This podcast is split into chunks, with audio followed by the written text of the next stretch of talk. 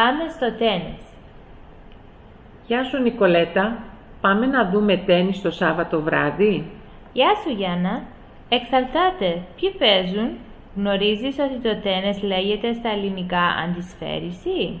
Αντισφαίριση. Μμμ, κάθε μέρα μαθαίνουμε και κάτι καινούριο.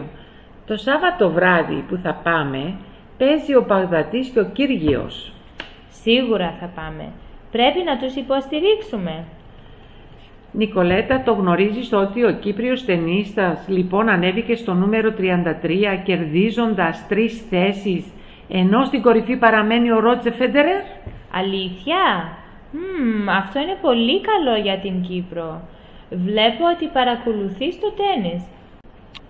Τι γνωρίζεις για το Κύριο; Ο Νίκ Κύργιος νίκησε τον Μάρκο Μπαγδατή στον πρώτο γύρο του Open της Μαδρίτης.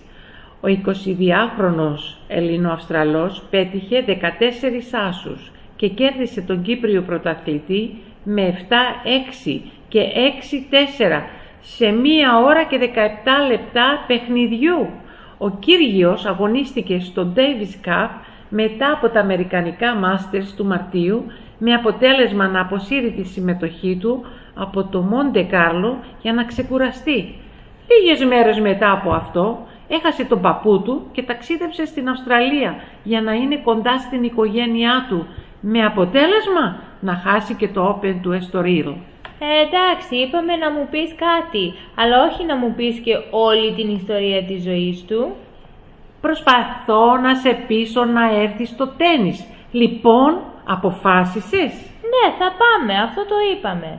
Τι ώρα θα συναντηθούμε; Θα σε περιμένω κατά τις 4 η ώρα το απόγευμα να πάμε νωρίς για να μπούμε χωρίς να περιμένουμε στη γραμμή ώρες. Τι λες; Εντάξει, θα περάσω από το σπίτι σου στις 4 και θα πάμε με το τρένο που φεύγει για το κέντρο στις 4 και 4. Ε, γεια σου για τώρα και θα σε δω το Σάββατο. Εντάξει, γεια σου και ραντεβού λοιπόν το Σάββατο στις 4 το απόγευμα.